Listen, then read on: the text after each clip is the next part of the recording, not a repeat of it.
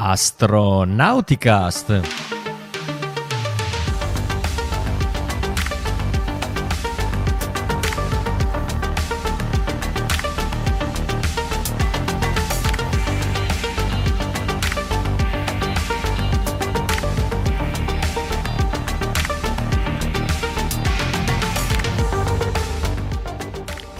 Astronauticast, eh, puntata 12 della stagione 16. Ciao a tutti, vi ricordo che Astronauticast è il podcast di ISA, l'Associazione Italiana per l'Astronautica e lo Spazio, e oggi è il 26 gennaio del 2023.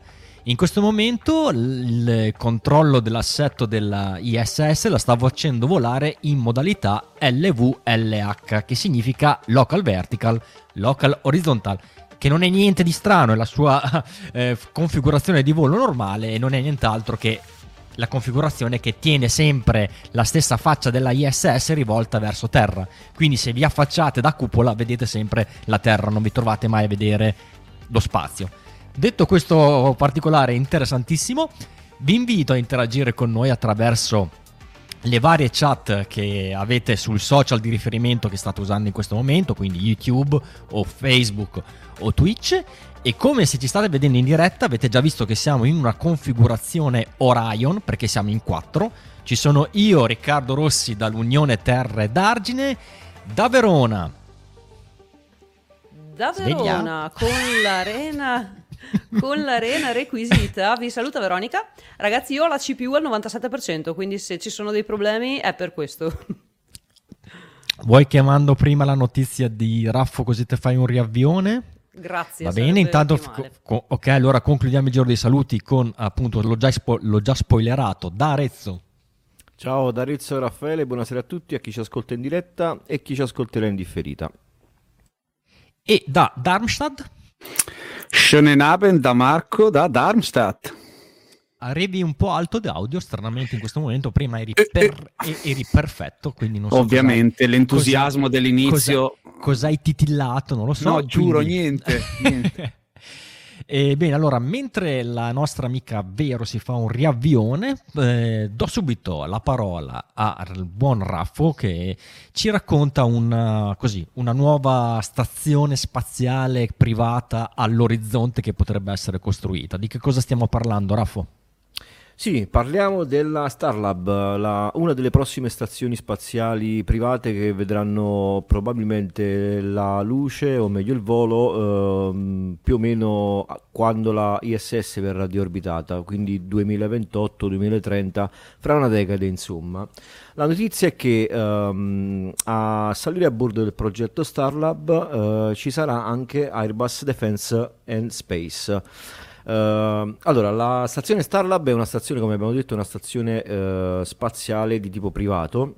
Ce ne sono diverse all'orizzonte, le due principali sono appunto Starlab che è um, diciamo capitanata dalla Voyager Space eh, che è una grossa ditta aerospaziale che recentemente ha acquisito la maggioranza delle azioni di eh, Nanorax, la ricorderete per il modulo Bishop che è attualmente a bordo della ISS e anche per il, tutti i vari lanci di microsatelliti che si fanno sempre dalla ISS, eh, dal, dall'airlock di Kibo, è gestito appunto da, dalla Nanorax. E, mh, mm, questa stazione dicevamo prenderà probabilmente eh, l'inizio dei lavori e della, del lancio si prevede per il 2028. Uh, qual è la notizia in particolare? Non tanto il fatto che un'azienda come l'Airbus entri a far parte di una cordata che darà luce a una stazione spaziale privata, ma il fatto che sia una società europea a far parte di un progetto che sarà comunque gestito da una società americana. Uh, è importante questa notizia, è interessante perché ci dà una visione di quello che sarà il futuro per quelle che uh, saranno le gestioni degli esperimenti anche degli astronauti a bordo di queste stazioni. Fino ad oggi siamo stati uh, abituati a vedere la, la, Stazione Spaziale Internazionale come un, un avamposto che è gestito da NASA ma che comunque è un ente governativo e tutto quello che veniva eh, messo eh, sia come ehm, eh, hardware come esperimenti era comunque gestito da un ente pubblico che appunto è ESA ed erano comunque due enti eh, statali che si interfacciavano fra di loro. Con l'avvento delle nuove stazioni commerciali in orbita bassa ci sarà eh, non un problema ma comunque un, una sorta di imbarazzo nell'investimento uh, da parte di uh, fondi europei in aziende che sono del tutto private e quindi comunque sarà mh, mm, magari uh, un problema finanziare delle ditte private con soldi pubblici europei. Uh, per ovviare a questo problema si cerca di avere una sinergia appunto tra privati di uh, nazionalità o comunque di uh, diciamo mh, mm, blocchi, se posso dire, eh, di, di, nazioni differenti. Avere Airbus che fa parte di questa, di questa stazione mh, mm, vuol dire riuscire ad investire per gli esperimenti che comunque devono essere finanziati da entità europee, eh, farle passare con un, un finanziamento che possa comunque Uh, diciamo, uh, essere veicolato attraverso questo, questo, questo, questa, questa, società. Uh, se sto dicendo qualche cavolata, ditemelo perché su queste cose io non sono. Ah, dimmi Marco, dimmi, intervieni. Eh, intervieni. Ah, ok, ok. Allora, fino ad ora non, non, ho detto crastonerie troppo, troppo forti. Eh, allora, la stazione Starlab sarà in pratica mh, mm, mh, mm, costruita eh, da Voyager Space, Lockheed Martin e Airbus al momento ed è mh, uh, per adesso preventivato un modulo gonfiabile un, un, stile un come si chiama quello che il BIM però non fatto dalla, dalla, dall'azienda che aveva fatto il BIM della dalla Bigelow. Bigelow. Sì, penso che sarà fatto dalla Lockheed Martin perché ha uh, già in cantiere in progetto alcuni moduli gonfiabili sia per quanto riguarda appunto questa stazione spaziale sia per, poi, per quanto riguarda moduli abitativi sulla Luna. Ho visto alcuni rendering sempre della Lockheed che hanno questo tipo di concetto di costruzione. Un nodo d'attracco che sarà essenziale per poter attraccare appunto varie navette o comunque cargo a questa nuova stazione. Uh, il modulo propulsivo che servirà all'assetto e al controllo eh, dell'orbita della stazione e poi un braccio robotico che al momento non si sa chi mm, sarà a fornire questo, questo modulo, ma eh, per ora non ci, sono, non ci sono notizie in questo, in questo, senso. È comunque un, un progetto in corso d'opera. Ehm, la Starlab eh, ha acquisito, come dicevamo, Nanorax. Nanorax in passato aveva vinto dei, mm, una delle tre gare d'appalto che erano state fatte dalla, mm, dalla NASA, che erano state indette dalla NASA riguardo il Commercial Low Orbit uh, uh, Commercial Low Habitat Orbit Development che è questo progetto che in pratica mira a smarcare la orbita bassa Uh, per quanto riguarda la Stazione Spaziale Internazionale, eh, creando queste stazioni spaziali private, tra cui fa parte anche la, uh, uh, la stazione di Axiom, eh, che appunto vedrà sempre vita più o meno verso la fine di questa decade. Inizialmente rispetto a questa qui della Nanorax, o meglio della Voyager Space, quella di Axiom nascerà inizialmente attraccata alla ISS per poi eh, distaccarsi in un secondo momento e diventare completamente autonoma. E, ehm, appunto la Mm, perché sta, si sta facendo questo, questo, questo, sviluppo di stazioni spaziali commerciali in orbita bassa? Perché NASA fondamentalmente sta passando allo step successivo, ovvero Lunar Gateway, orbita lunare, ci si allontana sempre di più dalla Terra, ormai tutto quello che poteva essere ormai. Eh, tutto quello che poteva essere eh, diciamo appreso eh, qui in orbita bassa l- per quanto riguarda la gestione degli astronauti eh, nello spazio è stato già mh, diciamo non dico completamente acquisito, ma comunque si ha una conoscenza piuttosto ampia del, del comportamento sia dei, delle, dei, dei, degli habitat che degli astronauti in orbita bassa e quindi passerà appunto allo step successivo al superamento delle fasce di Van Allen che ci proteggono dalle radiazioni e si andrà un pochettino a, a mettere un paletto un po' più là nell'orizzonte dell'esplorazione spaziale. E, la stazione Starlab uh, avrà la stessa capacità scientifica che offre uh, attualmente la ISS. Annualmente si parla di 400 esperimenti o dimostrazioni tecnologiche e potrà ospitare 4 astronauti. Non è chiaro per quanto, per quanto tempo continuativamente, non si sa se ci saranno delle, chiamiamole anche per, in questo caso expedition di 3, 6 mesi o, o, anche meno, insomma, sta di fatto che comunque ci saranno le stesse capacità che attualmente vengono offerte dalla, dalla ISS. E attendiamo con ansia lo sviluppo non solo di quelli che saranno tutti i vari rendering come abbiamo visto prima o comunque di tutte le varie notizie perché sarà interessante eh, e comunque emozionante riuscire ad avere comunque una presenza sempre eh, permanente dell'uomo nello spazio e a noi ci piacerà. L'unica cosa che mi dispiace è che saranno progetti privati. Non so quanto possa essere mh, uh, diciamo seguita da noi appassionati l'evolversi delle, delle, cose a bordo, ma penso che comunque ci sarà un outreach di un certo livello. E, mh, auguri alla mh, Voyager Space.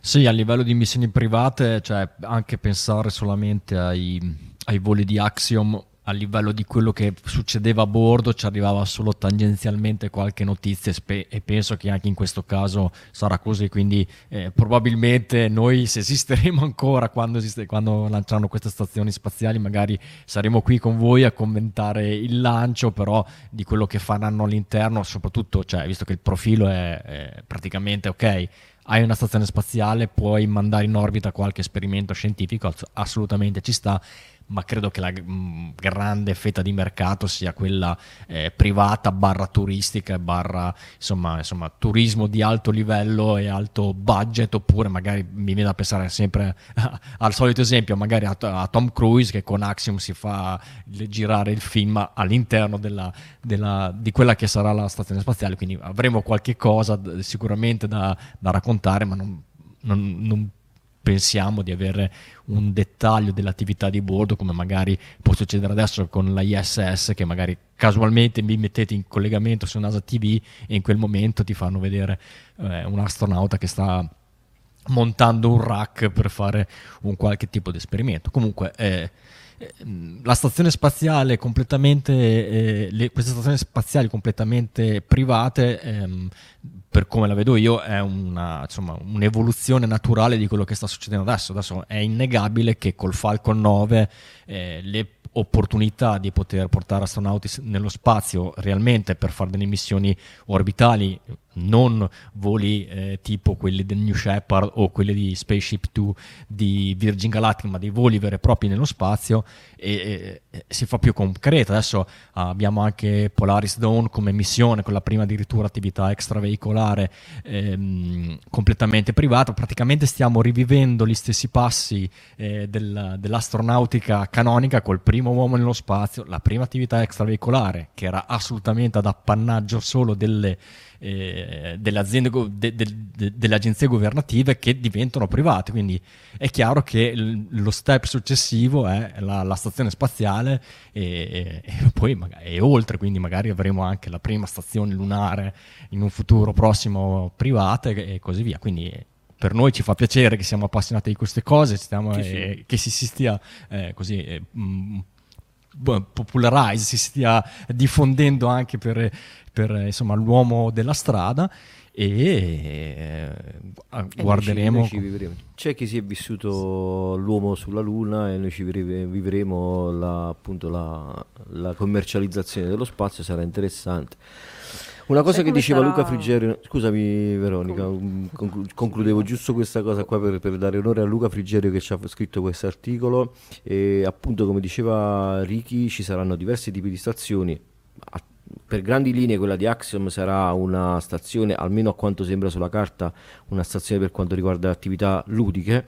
Eh, questa qui invece della Voyager Space sarà una, una, stazione che è più orientata proprio alla ricerca scientifica dura, cruda, industriale, insomma porterà parecchia scienza, almeno per quanto riguarda il settore privato, quindi sarà importante strategicamente come come azienda ed è per questo appunto che diceva Luca Frigerio nell'articolo, eh, riprendeva eh, l'intervista che è stata fatta a Frank Devin. Eh, è importante che Airbus entri a far parte di questo progetto perché se attualmente andiamo a chiedere alle entità americane a cosa sono interessate, eh, sono interessate ai lanciatori cosa in cui l'Europa in questo momento non è competitiva come l'America. Quindi avere un asset che comunque è fatta di un modulo presente eh, che può offrire un, un, posto per fare scienza sarà ehm, strategicamente importante, quindi è una conquista ehm, parecchio interessante e importante appunto per, per, per le, entità europee avere una presenza in questo tipo di, di stazioni. Scusami Veronica, continua. No, era una stupidata. Dicevo che fra sei anni il podcast sarà che noi ci ritroviamo qua il giovedì sera alle 21.30 a guardare su Netflix il documentario della missione Axiom 32 e a commentarlo insieme a voi. Eh perché no? Non è del tutto sbagliato, anzi, stavo mentre Raffaele raccontava eh, appunto di, de, dello sviluppo di questo nuovo progetto di stazione. eh, pensavo proprio a questo, che uno dei modi in cui eh, le cose cambieranno dal punto di vista della divulgazione, tra le altre, poi ce ne sono un paio su cui lascio magari una riflessione, eh, è proprio quella del fatto che quello che vedremo probabilmente sarà soggetto a una serie di contratti, un po' d'altra parte come è successo ai quattro, vec- eh, ai quattro astronauti che hanno preceduto la missione di Samantha, che nonostante anche quasi due settimane di permanenza extra sulla stazione, sostanzialmente, in cui credo avranno avuto anche un po' di tempo da ingannare, no? Eh, è arrivato pochissimo o quasi nulla sui, sui mass media, eh, probabilmente perché c'erano anche dei contratti di esclusiva in qualche modo e chissà appunto che non ne venga sviluppato un qualche tipo di documentario eh, ed è una cosa a cui ci dobbiamo un po' abituare, mentre la NASA spara la diretta di qualsiasi cosa per ore, anche le famose dirette delle EVA da 8-9 ore, no? che vi cresce la barba anche se siete una donna, però per carità, eh, da quest'altro punto di vista, invece, dal lato dei privati puri, non dobbiamo dare per scontato niente. Lo stesso discorso che abbiamo fatto tante volte su Boca Chica, dove se non ci fossero le telecamere dei ragazzi di NASA Space Flight e di altri appassionati fotografi e, e, diciamo operatori video che ci portano, o tipo Lab Padre, che ci portano tonnellate e ore di video di, di, cose che arrivano originali da SpaceX, ci sono solo i tweet di Elon Musk o dell'account ufficiale SpaceX. Eh, quindi eh, rispetto alle, eh, chiamiamole vacche grasse multimediali di NASA, non aspettiamoci niente del genere, non diamolo per scontato. Poi non è detto che per motivi pubblicitari non si facciano altre cose. Un altro aspetto invece che secondo me merita una buona riflessione è il grosso cambio normativo. Ora non vi voglio annoiare, eh? assolutamente, però se pensate alle forche caudine che devono passare gli astronauti in selezione o quando ci, ci venivano raccontate le difficoltà di inviare una stupidaggine come una maglietta nello spazio, che doveva avere una serie, e per buone ragioni d'altra parte, di requisiti di non infiammabilità, di, di, tipologia di tessuti impiegati, eccetera, eccetera, enorme. Figuratevi quando si mandano esperimenti in cui ci sono sostanze combustibili, quando ci sono, eh, diciamo, eh, missioni di, di, di, radiofrequenza, bla bla bla, cioè quindi esperimenti veri e propri. La quantità di regole che la NASA, in quanto ente pubblico, in quanto interfaccia verso uno, un laboratorio pubblico come quello del laboratorio della stazione spaziale, mette in campo. Ecco, tutta questa roba qua che se lo fate come ente pubblico non potete sfuggire, da privato vi aprite un'azienda facciamo così, per così dire, nel paradiso spaziale, non nel paradiso fiscale, no?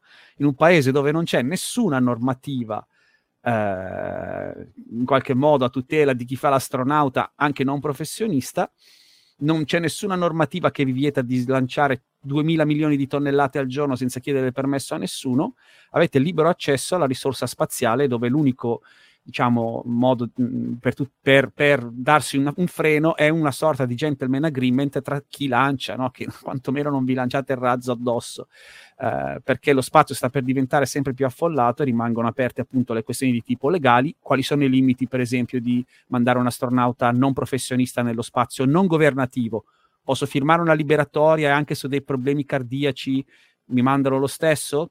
Un privato potrebbe dire tranquillamente di sì eh, purché paghiate e firmate appunto documenti legalmente inattaccabili che immagino non sia difficile eh, trovare.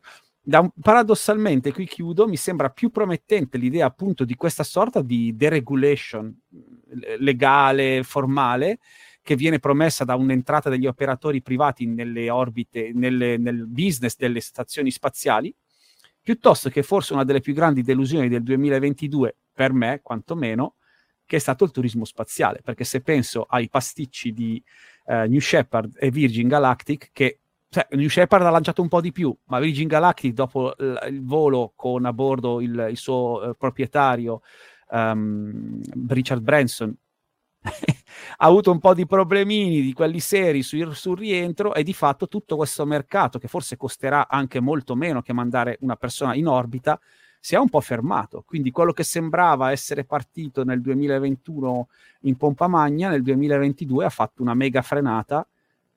Vediamo, ovviamente io auguro a tutti un grande successo, ma stando qui a fare il commento, l'umarell spaziale, viene da commentare queste cose e, e forse diciamo, i requisiti un po' più stringenti che richiede andare in orbita possono essere paradossalmente un aiuto piuttosto che, una, che un ostacolo, non lo so, vedremo.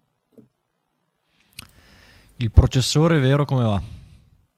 Siamo al 67%, quindi stabile, dai. Ok, allora prima di darti la parola do a tutti un piccolo flash eh, sulla Soyuz MS-23, visto che insomma, è stato il, il, trending topic delle altre puntate, dicendo che a Baikonur la, la Soyuz MS-23, cioè quella che di fatto andrà a sostituire in tutto e per tutto la MS-22, quella danneggiata per il micrometeorite che ha colpito il sistema di raffreddamento eh, del modulo di servizio e quindi ha compromesso eh, insomma, le funzionalità al 100% della Soyuz MS-22, la, M- la, MS- la MS-23 che verrà lanciata completamente senza equipaggio ha superato il test eh, della camera vuoto a Baikonur, quindi tutto procede per insomma, la data del lancio prevista a questo punto a meno di un mese perché parliamo del 20 febbraio mentre tra poco partirà anche una Progress, eh, la MS, vediamo, la MS22 che, eh, no, ho detto una cavolata, eh, impegnata, sì,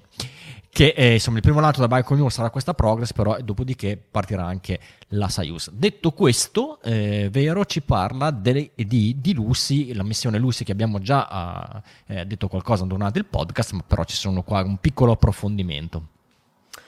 Esatto, perché dunque giovedì scorso, la settimana scorsa, la NASA ha mm, comunicato che di aver sospeso gli sforzi per aprire il, quel pannello solare fallato. Dunque, Lucy chi era? Per chi non se la ricorda, a ottobre 2021 Lucy è una missione robotica, è partita per andare verso Giove dove arriverà dopo il 2030 per andare a studiare gli asteroidi troiani, che sono gli asteroidi quelli che precedono e che seguono Giove. Poco dopo il lancio, all'apertura dei pannelli solari, uno dei due non si è aperto completamente.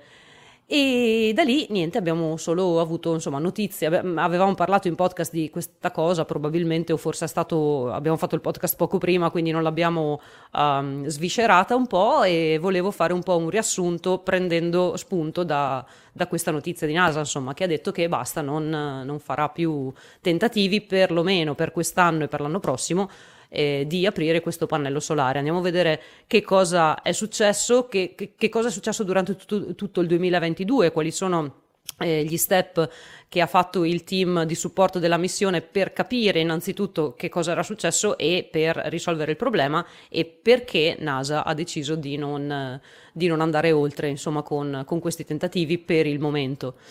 Um, dunque, abbiamo detto che è partita a ottobre del 2021. E quindi il team di terra già subito, insomma, dopo il lancio si è accorto che c'era questo problema e eh, ha cercato di capire innanzitutto la causa e a che punto, come è messo questo pannello solare. Due, un paio di mesi dopo, a dicembre del 2021, non sapendo né leggere né scrivere, non sapendo com- come un po' che, che cos'era successo effettivamente, eh, si è deciso di procedere per step, praticamente di resettare il pannello solare e di vedere, una volta poi riattivato, di, di vedere i dati che arrivano a terra, di vedere che cosa ci dice questo pannello solare. Quindi hanno studiato la situazione e hanno deciso di fare questo reset a più, uh, a più passi, a più step.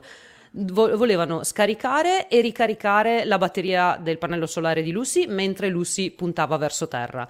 Um, farla puntare verso il sole in maniera che le, la batteria poi si ricaricasse, attivare il motore del pannello solare con i parametri del giorno del lancio, quindi un reset del motore del pannello solare da, da zero, diciamo, da, dall'inizio, ripuntare la sonda verso terra e di nuovo scaricare e ricaricare le batterie e che vediamo insomma tre reset in un colpo solo, vediamo se qualcosa succede e vediamo se la sonda ci aiuta a capire che cosa era successo. Perché all'epoca hanno, avevano mm, eh, visto, a dicembre del 2021, avevano visto che in realtà i problemi su questo pannello solare erano due. Eh, il primo, che, quello ovvio, che non, non, non si era aperto completamente, e due dei segmenti di questo pannello solare che non inviavano dati a terra. Adesso qui vi sto facendo vedere eh, uno screenshot perché prima avevo aperto Eyes on the Solar System di NASA's Eyes, che è quel programma eh, ipercalorico per il computer che probabilmente era quello che mi aveva incasinato la CPU. Quindi vi faccio vedere uno screenshot di come sono i pannelli solari di Lucy Mm, sono simili a quelli della Cygnus come struttura, quindi praticamente si aprono a ventaglio. Inizialmente sono chiusi lungo una barra, poi quando viene, vengono dispiegati si aprono eh, attorno a un, a un punto centrale e si aprono completamente a cerchio fino ad agganciarsi sono costituiti da 10 di questi segmenti a, tri- a, triangolo, triangolari, e due di questi segmenti inizialmente non inviavano dati a terra. Quindi, um, prima di procedere con tutti questi step eh, e di inviarli alla sonda vera e propria, che se qualcosa va storto la missione è, è morta, e c'è sempre un, um, un, modello ingegneristico a terra che ha le stesse impostazioni della sonda che sta volando. Quindi se dobbiamo fare dei test, prima di tutto fa- li facciamo col, col, col modello ingegneristico di terra.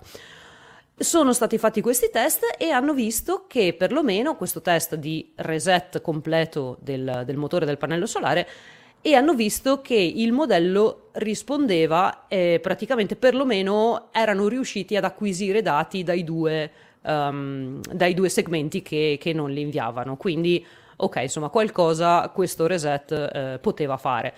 Però per inviarlo alla sonda si voleva aspettare verso aprile, aprile-maggio, in maniera insomma da essere un po' più sicuri e di studiare meglio la questione.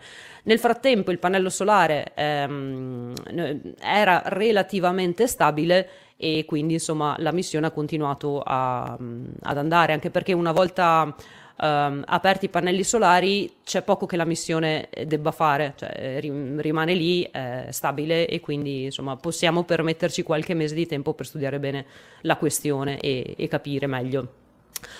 A gennaio del 2022 la sonda si trova già a 48 mm, milioni di chilometri e mm, a terra si prova eh, con, eh, con, con, questo modello ingegneristico, si cerca un modo per sbloccare la situazione del, del pannello solare.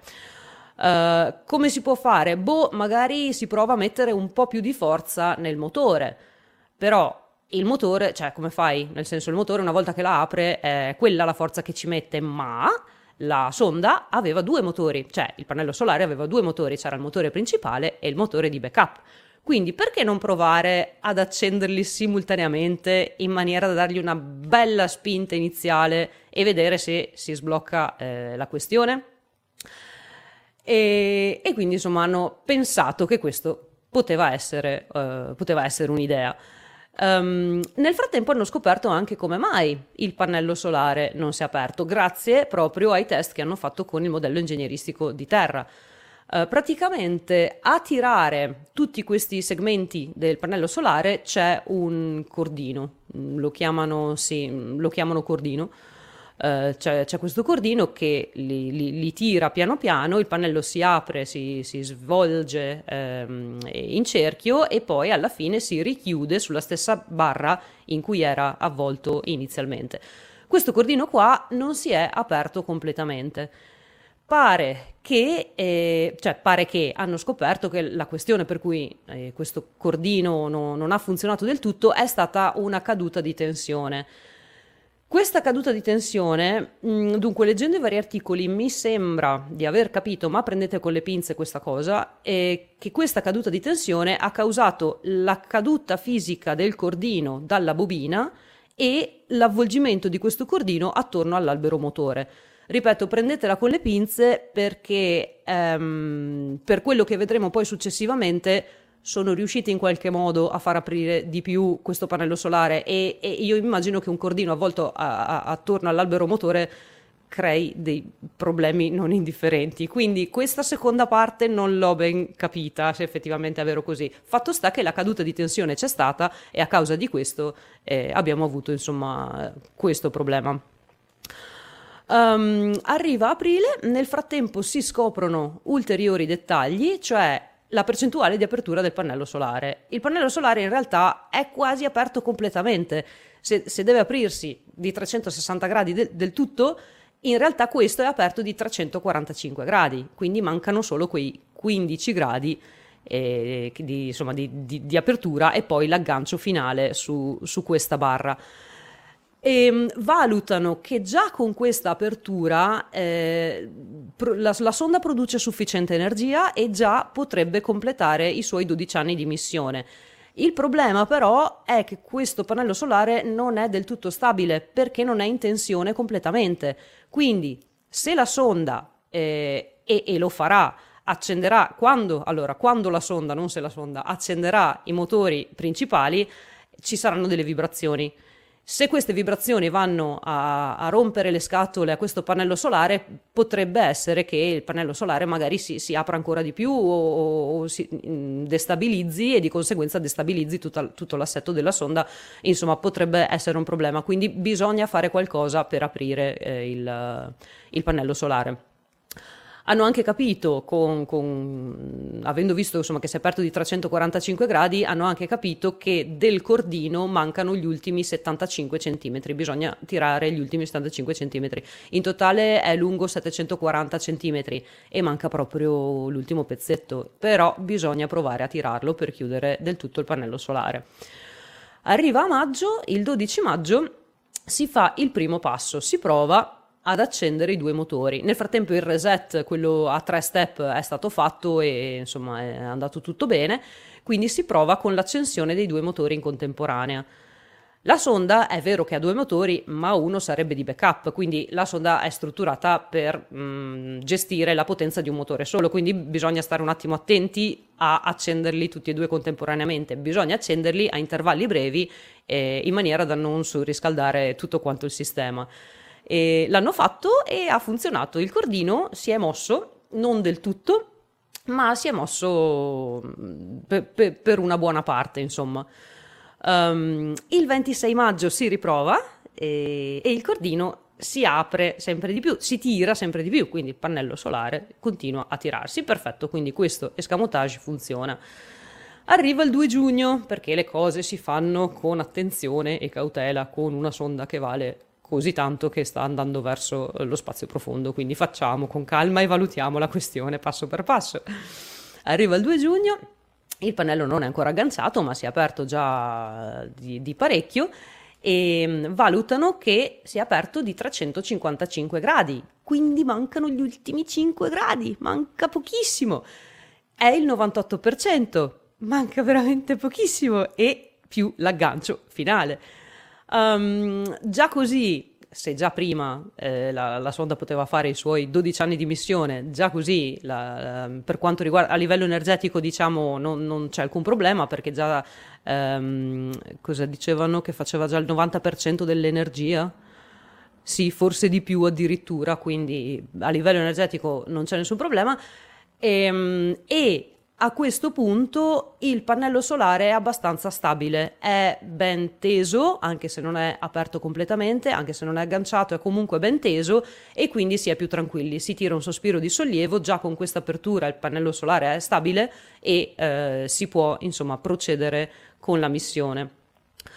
Dopo giugno, da giugno a ottobre, non ci sono stati altri tentativi perché Lucy ehm, è entrata in un periodo di mh, mm, eh, limitazioni termiche. Allora, mh, mm, era pianificato questo periodo, si sapeva, perché a causa della posizione della sonda, della Terra e del Sole, eh, più che problemi di comunicazione aveva ehm, limitazioni termiche, quindi era troppo lontana dal Sole e tutta l'energia che aveva doveva usarla per rimanere in vita e quindi non poteva stare lì ad usare l'antenna ad alto guadagno per comunicare con terra, cioè era meglio eh, evitare per insomma, no, non creare problemi e avercela scarica prima del tempo. ecco. Quindi non hanno fatto nulla, eh, si sapeva, il team di terra continuava a tracciarla, quindi sapeva benissimo dove era, solo che non, non comunicava con lei o meglio non le mandava questo tipo di comandi un po' rischiosi. Il blackout sarebbe stato sarebbe, sarebbe finito dopo il 16 ottobre, data in cui Lucy doveva e ha correttamente fatto eh, un flyby con la Terra, il suo primo. Lucy do- dovrà fare nel totale della sua missione avrà tre flyby, tutti e tre con la Terra, tra l'altro. Eh, quello del 16 ottobre per darle la spinta e la traiettoria per portarla verso la zona di Giove, diciamo, ma poi tornerà verso la Terra eh, a dicembre del 2024 questo secondo flyby la porterà verso gli asteroidi, quelli che precedono Giove, poi dopo tornerà ancora verso la Terra eh, nel 2030, farà un, il terzo e ultimo flyby e in questo caso andrà verso gli asteroidi che seguono Giove. Quindi i flyby della Terra sono parte integrante della missione scientifica, a differenza magari di altre sonde, quelle che vanno verso Mercurio, che eh, fanno dei flyby con altri pianeti solo per acquisire la direzione e la velocità per arrivare verso Mercurio. Qua invece le serve proprio per, gira- per sterzare e andare nell'altra direzione dove deve fare missioni scientifiche. Vale la pena vedere un attimo, parlare un po' di questo flyby perché ad esempio è stato possibile um, vederla da terra.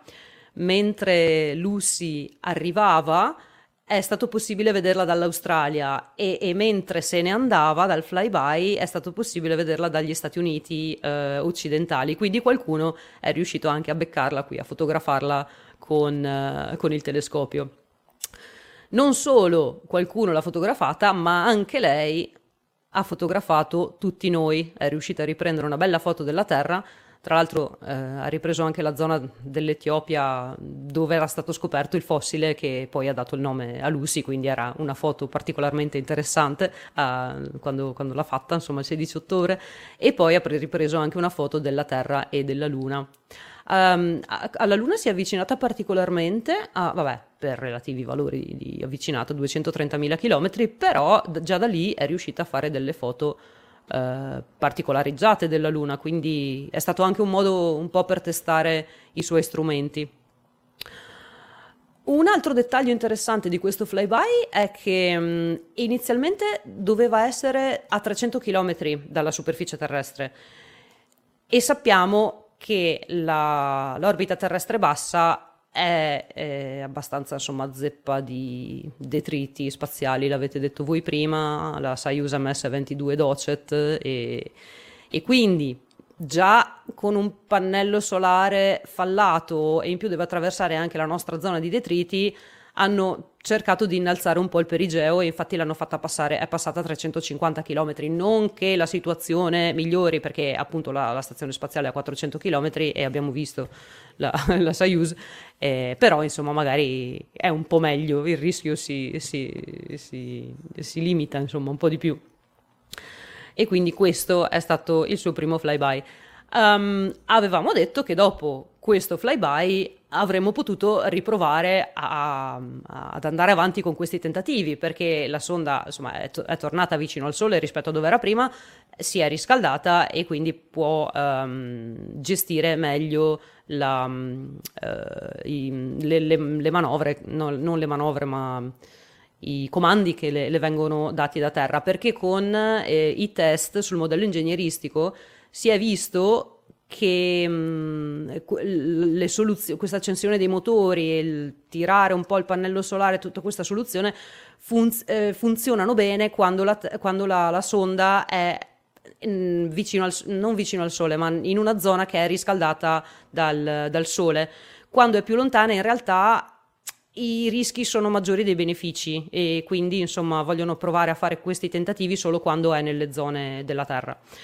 Quindi il 7 novembre si è fatto un altro tentativo. Eh, la sonda è stata puntata verso il Sole, sono stati accesi i motori dei pannelli solari, ma in contemporanea è stata notata una piccola vibrazione. Gli ingegneri hanno um, ritenuto che questa vibrazione sia stata causata da un'interazione tra il motore del controllo d'assetto e la struttura del pannello solare.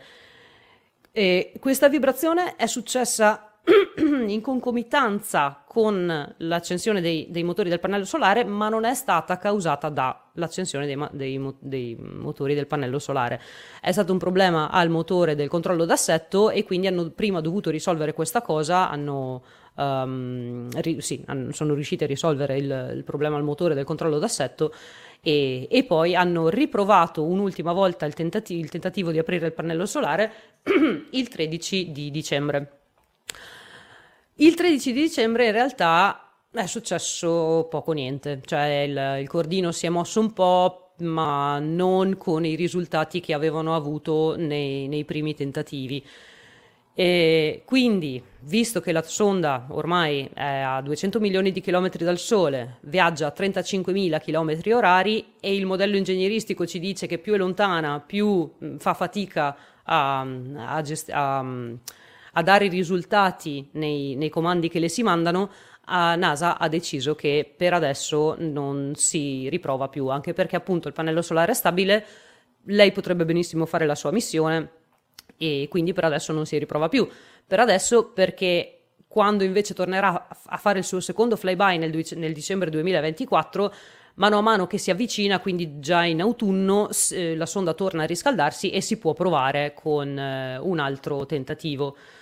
Um, si, cioè, già al momento si è tranquilli, il pannello solare è aperto per il 98% e, e quindi, ok, insomma, si riprova l'anno prossimo. Quindi torneremo a parlare di Lucy l'anno prossimo? No, perché, e qui prendo un altro articolo, è notizia di oggi, o perlomeno il, l'articolo del nostro Matteo De Guidi su Astronauti News è di oggi, che eh, è stato mh, mm, trovato un ulteriore asteroide che Lucy dovrà eh, studiare. Inizialmente doveva studiarne nove in tutto, di cui la maggior parte quelli appunto di quelli, quelli troiani, quelli di Giove. Ma visto che per andare verso Giove dovrà attraversare la fascia principale degli asteroidi, che è quella fra Marte e Giove, e prima volevano farle studiare un asteroide della fascia principale proprio per testare i suoi strumenti in ambito scientifico. Adesso ok, li ha tostati qua verso con, con, la Terra e con la Luna, ha fatto qualche foto, però andiamo a testare proprio gli strumenti, quelli che ci servono per studiare gli asteroidi troiani, eh, in un ambiente simile. E quindi era già stato ehm, preso di mira, diciamo, l'asteroide numero 52246 Donald Johansson ma il team che studia la sua traiettoria ha visto che in realtà andando verso zona Giove, andando all'interno della, insomma, della fascia principale degli asteroidi, si avvicinerà ad un altro asteroide più piccolo a 65.000 km, che è tantissimo, ma in realtà è una distanza che è un, un terzo della distanza che avrà con l'asteroide più vicino. Quindi hanno detto, beh, perché non farle studiare anche questo asteroide così testiamo gli strumenti un paio di volte, vediamo un po' come funziona, ma visto che ci siamo, non è che possiamo riuscire ad avvicinarla ancora un po'? Sì, infatti, a maggio 2023 farà una manovra accenderà i motori, mm, quelli di, con- di, controllo d'assetto, per avvicinarsi un po' di più questo asteroide e arrivare a 450 km dalla superficie di questo asteroide. Cioè, pensate che da Terra è arrivata a 350 km, questo è un piccolo asteroide, adesso non, non so le dimensioni, ma eh, insomma un piccolo asteroide e si avvicinerà a 450 km dalla superficie di questo. E lo farà a novembre, quindi a maggio accenderà i motori, mm, farà questa manovra per poi novembre, il primo di novembre arrivare vicino a questo asteroide e, e, e scattare delle foto e osservarlo insomma un po' più di, da vicino. Quindi torneremo a parlare di Lucy sì già a maggio di quest'anno e poi anche a novembre e intanto magari vediamo se riescono a darci delle informazioni in più su, su questo pannello solare però magari visto che è il 98% magari lasciamolo stare così dopo esatto. magari Eh, comunque dai, eh, comunque l'hanno, l'hanno, già detto, se sul modello ingegneristico hanno visto che c'è più chance di, di sbloccare il tutto quando la luce è più calda, eh, probabilmente ci, ri, ci, riproveranno quello col prossimo flyby. È bello anche questa cosa della, della variazione del piano di volo in corsa, ma è una cosa che, cioè, che, che, con queste sonde di, di, che hanno dei viaggi di, di larghissimo respiro eh, normalmente non vediamo perché magari vanno in ibernazione fin quando non arrivano eh, lontano, invece con Lucy c'è questa, questa possibilità e, e insomma 400 km. Pigliami 250 grammi di silicio, che ne so. no, volevo rispondere a un paio di domande che si sono arrivate in chat riguardo la um, potenza dei pannelli solari. Tutti vai, sono vai. un po' preoccupati, ma ce la faranno i pannelli solari a dare l'energia all'usi? Sì, perché nelle vicinanze della Terra questi pannelli sono molto efficienti, eh, riescono a questa, in, nei nostri paraggi a, a produrre energia non so dirvi il numero preciso, ma più o meno per due o tre case diciamo a, piena, a, pieno consumo, a pieno regime, però nella fascia degli asteroidi riusciranno a produrre almeno 500 watt di, di potenza, quindi sufficienti per, per tenere in vita la, la, la sonda e tutti i suoi strumenti scientifici. Sì, l'efficienza di questi pannelli, eh, leggevo un'altra domanda, se non ricordo male, è intorno al 28-29%, che è più, molto alta si tratta di modelli ovviamente super performanti dal costo non paragonabile agli impianti fotovoltaici che possiamo montare noi a casa, ma è que- questo è uno dei punti. Eh, il fatto che si fa ricerca spaziale, si ottengono questo tipo di prestazioni, poi ha le famose ricadute di qualche anno fa, ci raccontava la Vero, anzi andate a scavare nel, nell'archeo Astronauticast su YouTube ti ritrovate le, i video, gli articoli anche su Astronauti News delle ricadute spaziali che si era preparata. Quindi questo è uno degli esempi. Ma sono gli stessi che c'è anche Insight, se non sbaglio. Eh, come, come, come sì, fanno parte, penso, proprio di una famiglia di pannelli fotovoltaici che condividono anche l'impianto ingegneristico di base. Mentre Veronica parlava, perché ci seguiva in diretta, ho mandato il, il filmato dell'apertura di, del pannello fotovoltaico di una Cygnus.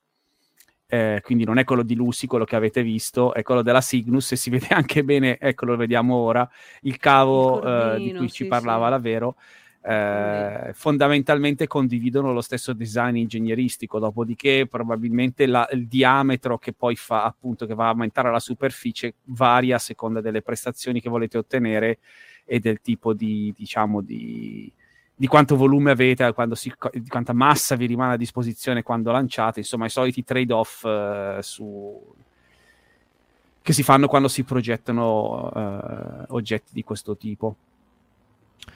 Sì, invece mi mostra invece quelli di Lucy, veri e propri, fatti in, cam- in testa di camera vuoto, così vedete, c- si, si, intravede il cordino che, qui in mezzo, però è bello questa inquadratura che ci sono anche gli ingegneri per farvi capire quanto sono grandi questi, questi oggetti e, e, ci sta perché eh, magari a, differ- eh, a differenza di una, di una, Cygnus che deve stare tranquilla in orbita bassa terrestre, quindi insomma la potenza che, che, le serve la riesce a produrre tranquillamente, insomma Lucy invece andrà a operare insomma in un'orbita uh, paragonabile a quella di Giove, visto che i, i troiani sono, condividono l'orbita eh, con Giove, quindi sono, sono veramente grandi e insomma, interessante. Anche Orion inizialmente doveva avere questo tipo di pannello ad ombrello, poi dopo quando è entrato in gioco il...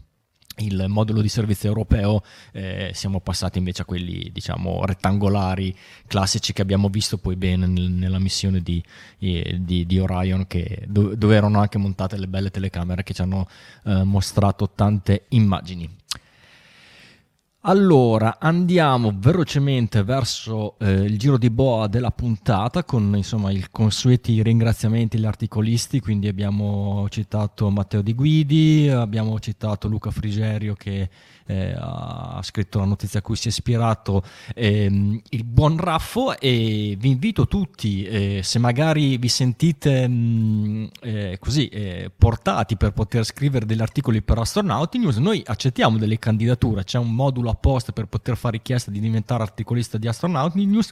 Chiaramente non ve lo facciamo fare così senza un adeguato controllo, ci sarà una, una specie di eh, non dico di esame o no, non, è, non, non, non devono pagare. C'è un periodo di prova. C'è, c'è un, periodo, periodo, di prova. C'è un periodo di prova in cui la nostra redazione eh, vedrà insomma, le, quello che, eh, che, è riuscita a fare. Chiaramente è lavoro non retribuito perché comunque noi siamo tutti volontari e a maggior ragione anche i nostri articolisti sono volontari, però se volete potete cimentarvi in questa cosa. Vi ringraziamo tutti anche per i commenti che ci lasciate eh, in, in, giro per i nostri social, magari su Facebook o magari sullo stesso Astronauti News, nelle, mm, insomma, quando esce una notizia eh, nello spazio apposito dei commenti, eh, vi ringraziamo per quello che scrivete, vi ricordiamo che eh, negli stessi articoli di Astronauti News c'è un link che vi porta su forum astronautico perché um, spessissimo, anzi sempre, un articolo è, è collegato doppio filo con un thread vero e proprio su forum astronautico nel quale invece potete potete non solo lasciare un commento, ma iniziare magari se volete ad interagire un po' più eh, con la nostra community che a noi ci fa sempre molto piacere. Il forum è accessibile in lettura a tutti quanti. Chiaramente se volete scrivere eh, anche voi dovete registrarvi e, e, e quant'altro.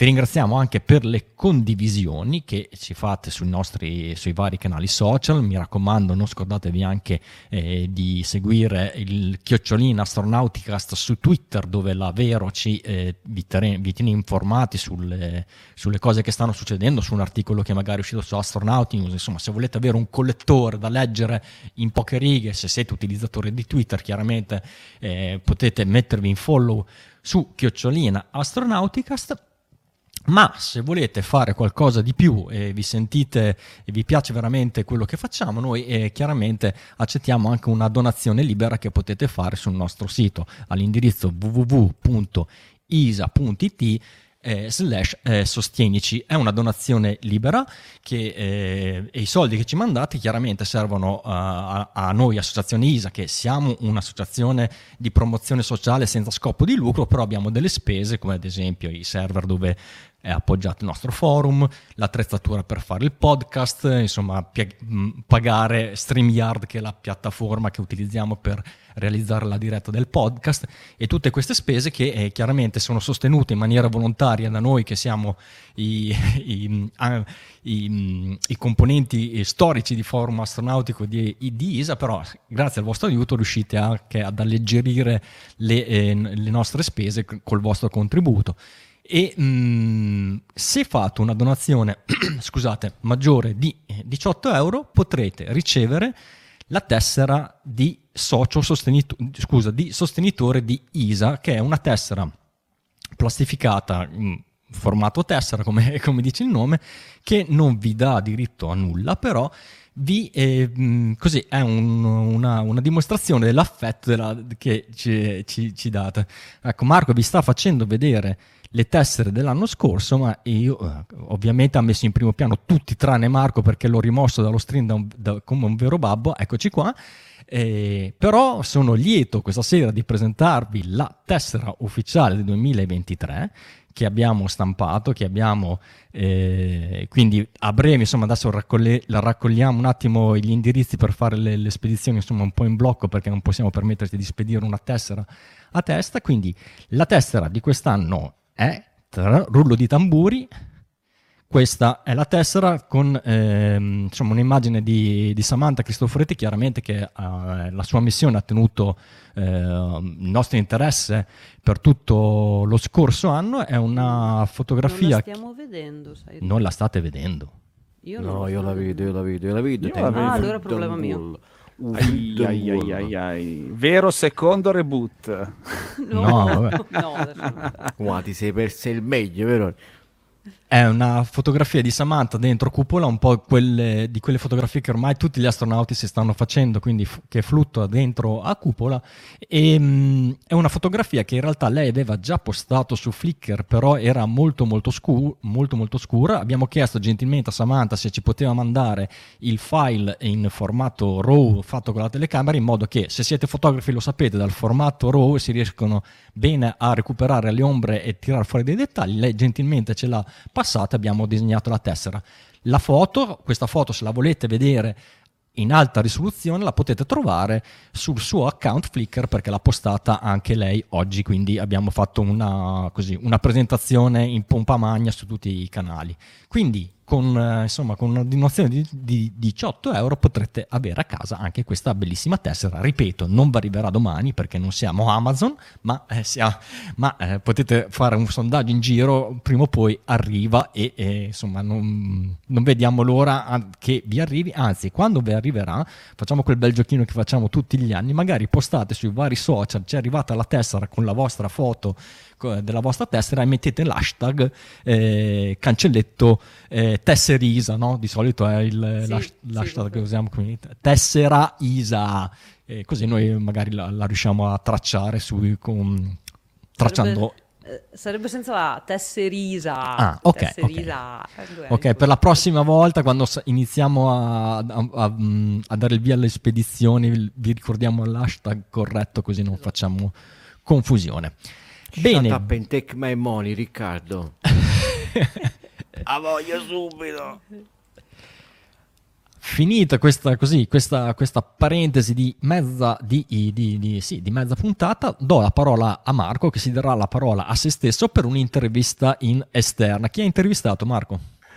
Ho intervistato uno dei, dei, membri storici di Forum Astronautico, uno dei primissimi ad aderire al nostro forum nel 2005 che era uno studentello sbarbato ma molto molto eh, appassionato di spazio e nel frattempo qualche cosina ha combinato anche lui perché si ritrova ora eh, docente universitario, collaboratore di tanti progetti spaziali e andiamo a scoprire insieme quali, non indugio oltre perché come dici tu il potere migliore è di prendere la parola e darla a se stessi continuamente, lo faccio subito Ricky. Sì, aggiungo solo che l'intervista è molto lunga quindi la, la spezziamo in più, eh, in più esatto. puntate. Sì, in totale dura circa 50 minuti, i primi 15 li diamo oggi, 15-16 minuti e poi gli altri verranno nelle prossime puntate. Vediamo un po' se riesco, eh. Ed eccoci, amici ascoltatori di Astronauticast, una delle nostre pochissime interviste registrate della stagione 16, 16 anni più o meno come l'età del nostro forum. E tra le prime colonne portanti, quelle proprio che dice wow, che utente pazzesco del nostro vecchio forum, di forum astronautico, c'era Marco Giannoni in arte Artac, giusto? Si pronuncia Artax, Artax. Artax con la X che poi abbiamo scoperto non era forse per una tua passione per la storia infinita, o sì, o era più per sì, l'editor? Eh, era, anche, era anche un personaggio dei Cavalieri dello Zodiaco. Ah, vero, vero. Sì, eh, quando ero giovane, diciamo. Va bene, dai, ti faccio fare una presentazione di te stesso più formale. Allora, ciao intanto, benvenuto Marco. Chi sei, cosa fai e come mai sei qui? eh, ciao a tutti, eh, sì, sono Marco Zannoni, eh, attualmente eh, sono ricercatore a tempo determinato all'Università di Bologna. Ma no, No, Diamole un contratto. dopo, rifo- no, dopo, la riforma Gelmini, i ricercatori sono solo a tempo determinato. Poi, Ho capito. Diciamo, dopo eh, tre anni passerò a, se tutto va bene, a professore associato. Quindi è, la, è una trafila normale, ecco, non è, funziona così. Adesso stanno cambiando ancora, ma eh, Ho capito. il governo si diverte a cambiare. E quindi okay, sono ricercatore all'Università di Bologna e mi occupo di sistemi spaziali e sono qui probabilmente perché recentemente ho lavorato a delle missioni eh, con CubeSat dell'Agenzia Spaziale Italiana, sono LizaCube e Argomon, e quindi eh, sono andato a finire un po' sui social e Marco mi ha subito beccato. sì Esatto, Stalker, ho visto questo post su LinkedIn dove eh, ti ho visto particolarmente contento con un team di altri tre, credo ingegneri, qu- anzi quattro perché ce n'è anche uno in remoto forse nel computer, nella foto che hai pubblicato. E mi ha incuriosito sta cosa, dico, ma cavolo, cosa, cosa, cosa hai fatto? Cosa, dai, sentiamoci, raccontaci. E quindi siamo arrivati a oggi col raccontaci.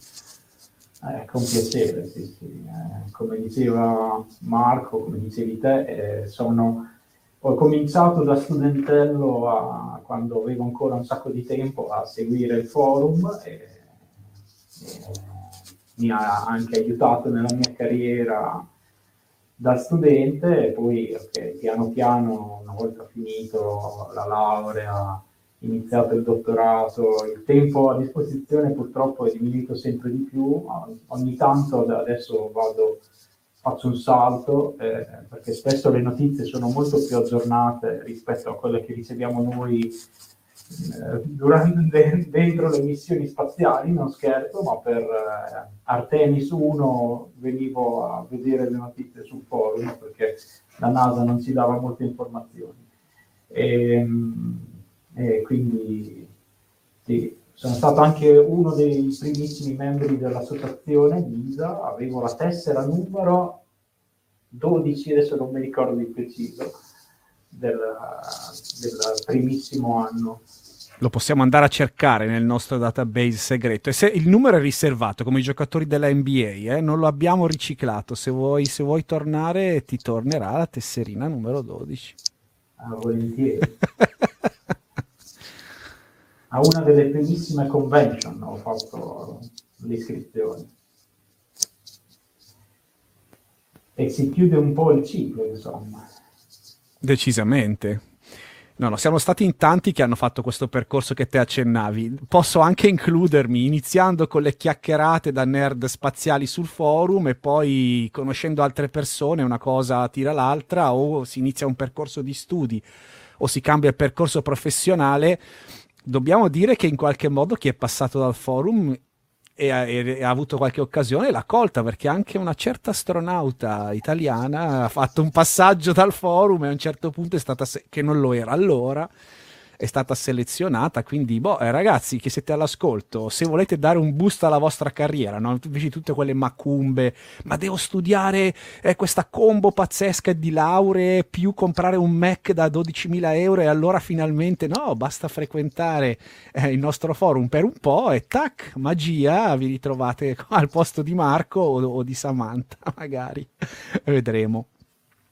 No, mi ha interessato molto. Eh, dimmi, la dimmi. conobbi a, a Montecatini, mi pare, alla, alla, alla convention. Esatto, Quando esatto. poi è esatto. stata selezionata ero super eccitato. Esatto, esatto, e tu eri lì e lei era lì, entrambi. Co- ah, tu forse eri con un altro ragazzo con un banchetto anche, vero? Non avevate un... No, banchetto no, però sì, eravamo in trasferta da un ragazzo di Rimini e anche lui, il mio collega di, di corso di studi, eh, siamo venuti è stato, hai visto, cioè, lì, è lì che erano nessuno e entrambi adesso siete qualcuno, wow, Inter- molto interessante. E questa, questa, tua carriera ho visto, appunto mi ha colpito perché a un certo punto ti ha portato a lavorare in un ambito che secondo me in questo momento, allora dire che sia di moda è, è, sciocco, ma in un certo senso sta emergendo come tematica, no? eh, quella delle missioni legate ai CubeSat, NanoSat, insomma satelliti che non sono la classica missione con una macchina da 3-4 tonnellate di, al costo di svariati miliardi di euro se includi non solo la macchina ma tutto, il team delle operazioni, lo sviluppo, bla bla bla, ma su qualcosa di fisicamente molto più ridotto come dimensioni e forse anche come budget. Ma uno degli argomenti che mi ha sempre incuriosito su questa cosa è se questa riduzione in dimensioni corrisponde anche a un diverso approccio ai problemi, è più semplice operare, cioè mm, non lo so, dal tuo punto di vista che ci lavori. Se, se, puoi fare un confronto tra una missione classica e una missione basata su una piattaforma CubeSat, NanoSat, chiamala come vuoi, quali, quali sono le tue considerazioni? Eh, ehm, Premetto che è un mondo nuovo per tutti, quindi stiamo iniziando adesso a scoprire le potenzialità e i problemi, le caratteristiche di queste missioni. E sicuramente la loro attrattività è il basso costo della, sia della piattaforma sia della, dell'ANSO.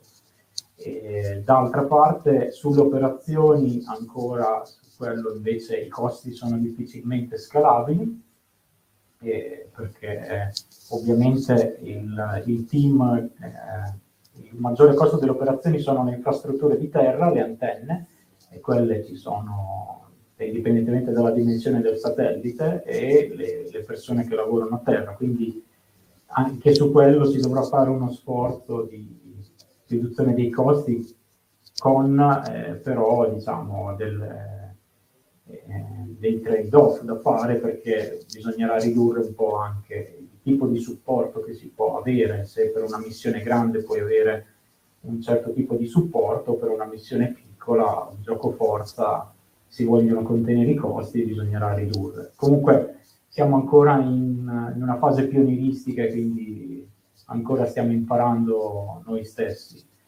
E comunque faccio una premessa che eh, il mio percorso eh, arriva ai piccoli satelliti partendo da, da, quelli grandi. Io ho fatto il dottorato e le attività successive sulle grandi missioni. Il mio dottorato era sulla missione Cassini e, e poi stiamo ancora tuttora lavorando sulla missione Juno l'Epicolombo, e future missioni JUICE, anche Europa Clipper, quindi tutte missioni da miliardi eh, di dollari, eh, però eh, adesso con questo nuovo, eh, come dici te, moda eh, o comunque eh, l'idea delle piccole missioni che in orbita terrestre ormai sono abbastanza diffuse eh, e l'idea eh, è anche quella di estendere loro, la loro applicazione anche al di fuori dell'orbita terrestre, quindi alla Luna e oltre, come abbiamo visto recentemente appunto con VinciaCube. E quindi diciamo le eh, expertise sviluppate per, per missioni grandi si sono servite anche per iniziare a lavorare su queste, su queste piccole missioni. Quindi eh, io parto dalle grandi missioni e mi adatto al, a quelle piccole, ecco, come esperienza eh, personale. E, sicuramente è un altro mondo Scusa se ti interrompo, io ti ho deviato subito verso un discorso più generale, ma non ti ho dato il tempo di dire qual è stato il tuo ruolo o comunque quello del tuo team in queste due missioni cui, per, per, le quali io ti ho intercettato su, su LinkedIn, cioè eh, per, per, Argo Moon, eh, Licia Cube, eh, insomma spie- spiegaci un po' esattamente in che, in che ruolo hai collaborato eh, a, questi, questi, a, queste missioni. Certo. Ehm noi eh, come team dell'Università di Bologna, eh, di cui poi io sono proprio il responsabile, eh, ci siamo occupati della navigazione, quindi eh, determinazione orbitale e eh, controllo, quindi tramite manovre orbitali, pianificazione delle manovre e poi valutazione delle performance eh, di questi piccoli satelliti. E, ehm, la nostra, in realtà noi abbiamo sviluppato come gruppo qui, eh, di, siamo, ci chiamiamo Laboratorio di Radioscienza ed Esplorazione Planetaria dell'Università di Bologna. Eh, abbiamo, come dicevo, sempre lavorato su missioni grandi e su esperimenti scientifici. Esperimenti che si chiamano appunto di radioscienza, eh, un nome un po' particolare, ma l'idea è sostanzialmente eh, utilizzare eh, il, il, link radio tra la Terra e, la, e lo spacecraft per eh, esperimenti scientifici, quindi per scoprire qualcosa di, di nuovo, di interesse scientifico. Ci sono diversi tipi di esperimenti, uno di questi sono, eh, si tratta in pratica di un'applicazione della navigazione, quindi eh, non so, la piccola introduzione eh, per chi ci ascolta, che magari appunto queste cose non le conosce. Ehm, quando siamo in orbita attorno alla Terra eh, possiamo sfruttare i satelliti GPS per navigare, quindi sappiamo esattamente con una precisione molto elevata dove si trovano se abbiamo a bordo un ricevitore GPS o comunque poi ci sono uh, agenzie come il NORAD che possono tracciare i satelliti e rilasciano liberamente le loro, i loro parametri orbitali eh, tramite i cosiddetti TLE, Two Elements, e quindi insomma la navigazione viene un po' gratuitamente. Ma quando siamo oltre l'orbita terrestre, già alla Luna e, o a Marte, insomma, fino a Saturno con Cassini, chi ci dice dove siamo, non, dove si trova il satellite, dobbiamo calcolarselo noi a terra. E, e cosa si utilizza? Si utilizza il segnale radio, quindi eh, segnale radio normalmente utilizzato per comunicare con, con la sonda, eh, misurando le proprietà di questo segnale, quindi quanto tempo ci mette per esempio il segnale a, a essere trasmesso, ricevuto dallo spacecraft, mandato indietro e ricevuto di nuovo a terra, ci dice quanto distante è il nostro spacecraft e poi l'effetto Doppler, quindi lo shift in frequenza, ci dice quant'è la sua velocità radiale. E informazioni molto limitate, quindi richiedono un'elaborazione abbastanza complicata per eh, scoprire e determinare in che orbita ci troviamo. Questo tipo di attività, chiamata appunto determinazione orbitale, eh, può essere fatta per ricavare informazioni scientifiche anche della, dei corpi che stiamo andando a studiare, come per esempio il suo campo di gravità e quindi la struttura interna. Questa è stata la, la mia attività scientifica eh, di ricerca sia dal, a partire dalla tesi magistrale, proseguita poi per il dottorato e per il eh, post-dottorato. E, ad un certo punto abbiamo avuto eh, la possibilità di fare queste piccole missioni eh, dell'Agenzia Spaziale Italiana, quindi eh, è iniziato diciamo, eh, sia Argomon che LizaCube in maniera eh, prima diciamo, Argomon, poi successivamente LizaCube e si è presentata la necessità per entrambe di fare la navigazione. Ora, la navigazione poteva essere fatta da JPL, eh, che lo fa tranquillamente per, da 60 anni per le missioni spaziali della NASA, ma eh, visto che l'expertise eh, era disponibile in Italia, eh, sia nel nostro gruppo, eh, poi ci sono anche altri gruppi che lavorano su queste cose, però abbiamo colto la palla al balzo per, eh, per effettuare noi queste attività in Italia eh, per una missione quindi, tra virgolette, completamente italiana, eh, sia anche nelle operazioni. Quindi eh, abbiamo abbandonato un po' il nostro cappello scientifico, eh, ci siamo messi un cappello più ingegneristico eh, per analizzare i dati quindi di queste missioni e fare una navigazione più operativa, senza in realtà ci sono anche degli obiettivi scientifici e tecnologici eh, di esperimenti di navigazione ottica o di sempre obiettivi scientifici, però in ogni caso, eh, in questo caso l'attività più, più, importante era quella proprio ingegneristica delle operazioni.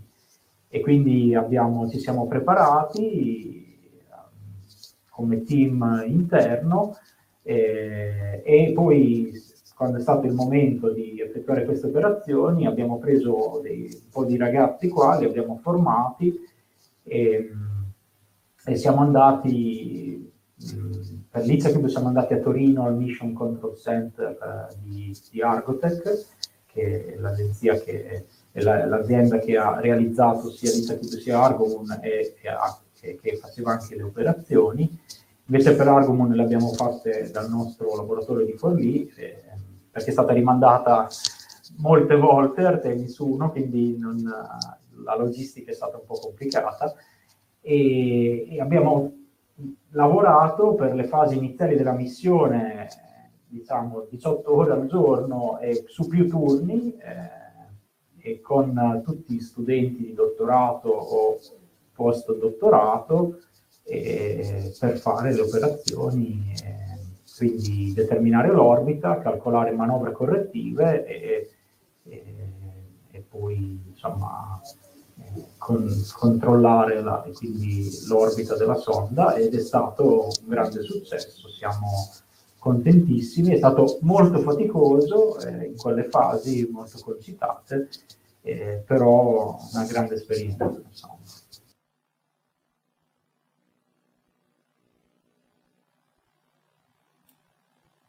Ok, prima parte, diciamo che c'è stata un'introduzione abbastanza ampia sul, sul, nostro forum, che vabbè, dovete scusarci, ma i momenti a Marcord, poi giustamente con uno che quel dialetto lì lo parla, ci sta proprio il momento, il momento a Marcord. Comunque, per le prossime due parti saranno un pochino più tecniche e andremo nel vivo a vedere esattamente qual è stato il loro contributo e come hanno, cosa hanno prodotto questi studenti schiavizzati eh, 18 ore al giorno. 18 ore al giorno poveracci mentre mi raccontava queste cose pensavo agli Specon che fanno più o meno un, to- un, to- un numero massimo di 10 ore, 10 ore, al giorno di turno eh, e sono anche pagati invece questi studenti diciamo in- lo fanno imparando il mestiere. Comunque no, no spero vi possa interessare seguiteci nei prossimi due episodi per eh, le rimanenti due parti. Molto bene Passiamo ora alla parte finale della puntata con i link della settimana. Cosa sono gli acronimi per tutti i gusti più uno? È Harry Potter o... Meco, Topo, Uh, a chi l'hai PAO, detto? Insomma, tutto, topo. Sono tutti acronimi che sentiamo o comunque leggiamo, ma alla fine mm, a volte o spesso non, capiamo, comunque non ci ricordiamo. Uh, Decronym.xyz credo si chiami, è un sito che raccoglie parte vari acronimi che vengono usati su, varie, uh, su vari siti come um, Reddit, um, se andate a cliccare ci sono alcuni um, link a tutti gli acronimi che vengono usati in NASA oppure nel contesto del programma Artemis uh, o della ISS o comunque nello spazio in generale. Molto utile e interessante e sempre a portata di mano nei miei uh, bookmark per tenere sempre traccia di tutti gli acronimi e poi c'è sempre il più uno il gusto, quello che sa di caccola. Stavo guardando se c'era eh, l'attitude però che, che, avevo detto all'inizio puntata, però guarda, ho cliccato Artemis, forse non, non, non, c'era. Beh, comunque... Sì, sono eh... suddivisi, però c'è, sicuramente c'è. Marco, sul forum c'è ancora la funzione che riconosce automaticamente gli acronimi o è stata no, disabilitata perché era un, un, un, un cos'è, un, insomma, un super... Eh, le nostre risorse venivano succhiate da questo esatto, sistema, non mi ricordo come metà, metà delle CPU venivano bruciate, però c'è ancora l'elenco acronimi che viene costantemente aggiornato e quindi integra quello presentato stasera da Raffaele. In effetti ricordo non inizio un'altra storia, giuro, ma il mio primo giorno di addestramento come Specon, il primo documento che mi hanno dato è stato il libretto degli acronimi, dove naturalmente ci sono acronimi identici per 54 cose diverse, quindi dovete pure capire il contesto. Vabbè, quindi sta roba degli acronimi non ve la togliete, eh. se entrate nell'industria aerospaziale dovete imparare ad amarli. Vero, invece per la prossima settimana cosa ci aspetta? Allora, vediamo un po' l'agenda della prossima settimana. Dovremmo fare una sigla, tipo quella del... Cos'era? L'almanacco del giorno dopo, ma non possiamo, vero? Se no ci chiudono. Beh, se la facciamo ma originale... No, meglio, la fa- esatto, la facciamo nostra, meglio la facciamo. Domenica 29 gennaio è il compleanno di Cristina Cook, quindi tanti auguri Cristina Cook. E sempre domenica abbiamo un lancio di un Falcon 9, fatalità di uno Starlink Group 2.6, quindi un altro batch di Starlink. Questo ne lancio hanno, lanciato, ne hanno lanciato anche uno oggi, tanto per, così, tanto per, per far nuovo. Sì. sì, ormai siamo a 3-4 lanci alla settimana praticamente. E andiamo a lunedì 30 gennaio, c'è un contatto Aris con la Norwich Free Academy del Connecticut che però è diretto via eh, WP1 HLO, quindi noi non lo sentiremo, ma c'è un live su YouTube, quindi potete trovare il link nell'agenda a questo contatto Aris. Martedì 31 abbiamo il lancio di un altro Falcon 9 con un altro gruppo di Starlink, il 5-3, 5-3 alle 9.27. Mercoledì 1 non abbiamo nulla, giovedì 2 febbraio torniamo noi alle 21.30 con Astronauticast live. Quindi sì, abbiamo davvero poco questa settimana. Poi si Quando vanno sempre... a chilo gli Starlink? Che faccio? Lascio? Vai, vai. Eh, ormai. Oh, però sta cosa è una bella lancio. notizia per i nostri amici che magari fanno un salterello in Florida così, no? A farsi una vacanza, a visitare il centro spaziale. Cioè, avete veramente una possibilità concreta che ogni settimana vi capita un lancio. Quindi, magari poi non succede, siete sfigati quando andate voi, boh, brutto tempo, non lanciano, Elon Musk eh, chiude baracca. No. Però è veramente molto più semplice oggi farsi un viaggio in Florida e bam, trovarsi Beccare un, lancio lancio, sì. Starlink. È successo anche a noi, tra l'altro. Quindi. Dai, metti il dito nella piaga che c'è Ricky, poverino. No, ma dai, Ricky, te, te te ne meriti almeno tre di fila. Tre, tre, tre. Tre, tre diti nella piaga. No. Tre no, lanci. soffri come Ken Shiro quando gli hanno aperte le ferite sul petto. No, no, no. No, po- vabbè. Ragazzi, grazie per essere stati con noi. Iniziamo a chiudere, ad aprire le green fin perché stiamo appunto atterrando. Io sono Riccardo Rossi dall'Unione Terre d'Argine. Questa sera con me c'è stata da Verona, Da Verona vi saluta Veronica, vi dà appuntamento giovedì prossimo. da Darmstadt Auf Wiedersehen da Marco. e da Arezzo.